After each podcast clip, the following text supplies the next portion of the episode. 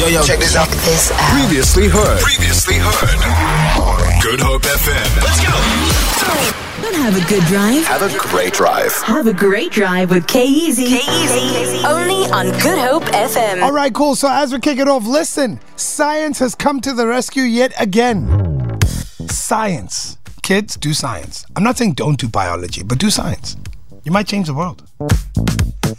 Quick question How many times do you snooze your alarm? Uh, three times. Natalie, how many times do you snooze your alarm? Sure, but probably around five. Five times. Jason, how many times do you snooze your alarm? Normally twice. Twice. Do you guys know that snoozing your alarm is actually not a good thing? How so? Bad for my health. No, bro. Have you ever noticed, right? And I, I don't know, like, I've noticed it as well. You'll snooze your alarm for maybe, let's say, 10 minutes, right? Yeah. Right? You go You- to this deep sleep. You And then you wake up even more tired and groggy And startled. than you initially woke up the first time. Yes. All right. But I'll let you know why you shouldn't snooze your alarm. I want to know how many times you snooze your alarm on the WhatsApp line 0712860639. Also, do you take power naps? Uh, sometimes, not all the time. All right, Natalie, do you take power naps? I'm the CEO of power naps. How long is your power nap? Anything from about 25 to 45 minutes. Okay, cool. And Lorenzo, how long is yours? Yeah, mine's around about in the middle, 30 minutes. Okay, cool. I want to know how many times do you snooze your alarm? Number one. And if you're a power napper like Natalie, how long is that power nap? Science is here to rescue all of us.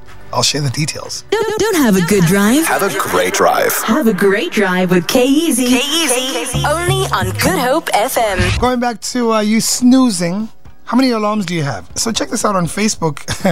this one person has, I think, like six different alarms. This is Ava saying one at six o'clock, one at five past six, one at ten past six, one at quarter past six, and one at twenty past six. The right way to do it. Yeah. What's the point of having Natalie? You've got Yeah, I'm, I'm pretty much an Ava.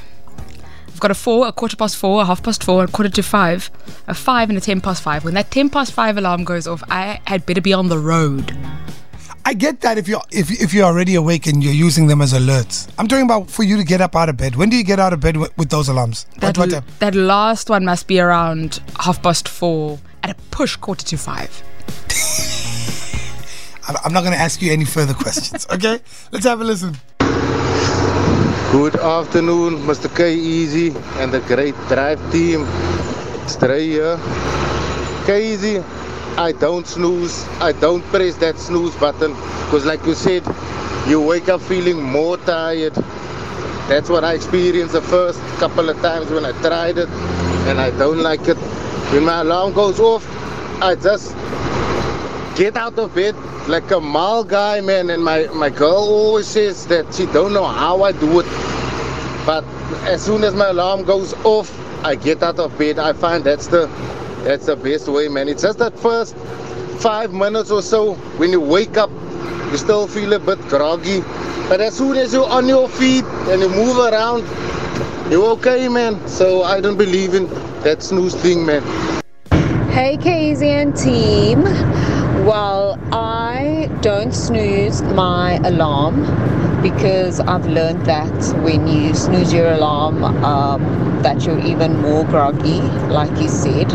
So yeah, whenever my alarm goes off, I get up immediately, um, or yeah, and I do take power naps say for about 10 to 20 minutes. It all depends on how much work I have I have to do during the day, but yeah, that's the average time. Thank you. So on the WhatsApp line, we're getting screen grabs of people's different alarms. five o'clock, quarter past five, five thirty, five forty-five, six o'clock, six fifteen, six thirty, These are my people. six. this is not a point to be proud, Natalie. These are my people. This is your tribe. My compatriots. Hi, Easy. This is my alarm settings. If I snooze, I normally oversleep. I don't know how to put it. So if I snooze, I don't get up. So if I snooze for 10 minutes, then my another alarm will go off and etc etc etc. So I never get up in time. I'm always late. This is Monique from Kraaifontein. There we go. She said, I never get up, I'm always late. Let me shake your world for a second, Natalie. Do you know that when you wake up, mm-hmm. you probably experience five to 10 minutes of grogginess, right? Okay, that's the natural bit. But if you snooze, that five to 10 minutes could turn into four hours. You want to know the scientific reason why you should never hit the snooze button? Let me hit you with some neuroscience here. Two words sleep inertia. When you hit the snooze button, you're awake. And as the alarm turns off, your brain then drifts back into sleep. And here's the thing that researchers have figured out when you drift back to sleep after you've woken up, your brain starts a sleep cycle.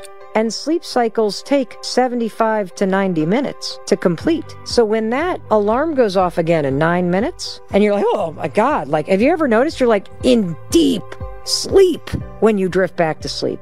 That's because you're nine minutes in to a 75 minute sleep cycle. That groggy, exhausted feeling that you have, that's not a function of how well you slept. That's you and me being an idiot for hitting the snooze button and putting our brain in a state of sleep inertia. And it takes your brain about four hours to get through that groggy ass feeling. When the alarm rings, get your ass out of bed. The Great Ride with K With K Weekdays 3 to 6 p.m. only on Good Hope FM. Feel it. For more, for more, tune in to goodhopefm.co.za. It's all you need.